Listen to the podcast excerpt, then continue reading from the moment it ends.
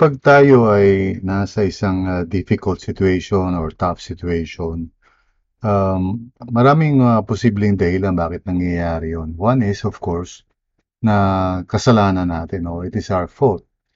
We have uh, made wrong decisions or maybe we were not listening to the Lord uh, o di kaya talagang stubborn tayo.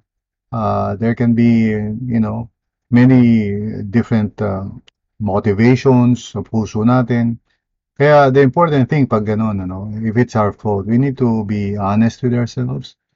We need to ask God to examine our hearts. Ano ba yung nag-motivate sa atin? Ano ba yung nag-udyok sa atin? Uh, to make certain choices. And uh, because of that, we are suffering the consequences, consequences of it. So, uh, tayo po, ano, maging tapat din sa sarili natin kapag uh, we are going through a difficult situation. Kasi sometimes it's our fault, you know minsan tayo talaga yung gumawa ng ganong klaseng situation sa sarili natin. And of course, it will have consequences sa ibang tao.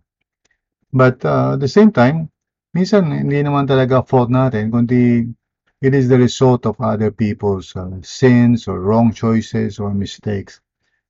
Medyo mahirap yun kasi we feel like a victim tayo or um, we are suffering uh, because of the you know, the wrong choices of other people. And may temptation to complain, to grumble, or even, you know, to blame God and say, Lord, ba't mo inaalaw yung bagay na yun? O ba't mo inalaw sila? Or something like that. Sa ganung mga pagkakataon, we need to also, you know, guard ourselves kasi it's pointless to do that. Eh. Walang pupuntahan yun. Remember, we are living in a world kung saan there's sin and, and people are you know, making wrong choices. And kahit na Kristiyano pa yan, uh, it doesn't follow na if you are a Christian na you would have uh, a Christ-like uh, mindset and, and also behavior, di ba? Huwag natin, huwag tayong ma-deceive na sa ganung frame of thought na Christian pa naman siya, ba't niya ako ginanon? Well, you know, it doesn't follow na just because a person is a Christian that he or she will do the right thing. The best thing to do, of course, is to entrust ourselves to God and not be, uh, uh, you know, going about complaining, you know, parang victim uh, mentality time. We must uh, put our hope in the Lord and entrust ourselves to God, uh, for He will deliver us. No, His love endures forever, sabi sa Bible.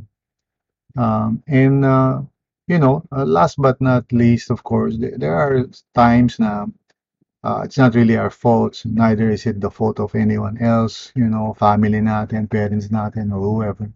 It's simply God's sovereign, you know, um, decision to allow that difficulty uh, to come upon our lives because He wants to do something in us or through us. He wants to glorify His name. And sa ganun mga pagkakataon, again, we need to uh, just be uh, trusting the Lord sa mga bagay na lalo na di natin may paliwanag wala naman tayong ginawang masama o wala naman ginawang ibang taong masama. Uh, in other words, just, you know, just the reality lang na uh, it has happened and God has allowed it. So we must put our hope in the Lord, uh, believing that He cares for us, He loves us, He will never leave us nor forsake us. So just trust in the Lord sa ganung mga pagkakataon. And regardless, no, ano naman, whether fault ba natin yan o fault ng ibang tao or maybe it's God's way, to just glorify His name in our lives or through our lives.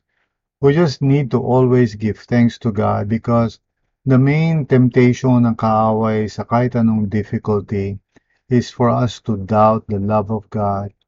You know, just because parang feeling natin absent siya, hindi totoo yun. He's still present in our lives. Maybe it's just obscured by the situation or by our feelings. Kaya minsan ang tawag dyan, uh, you know, it's a dark night kasi we don't really fully understand what's going on.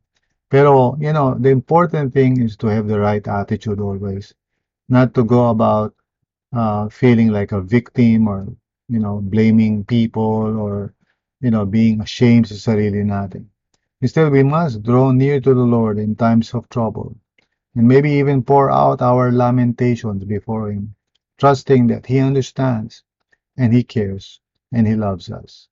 So think about this, and uh, I hope na this would be helpful uh, for each one of you. God bless.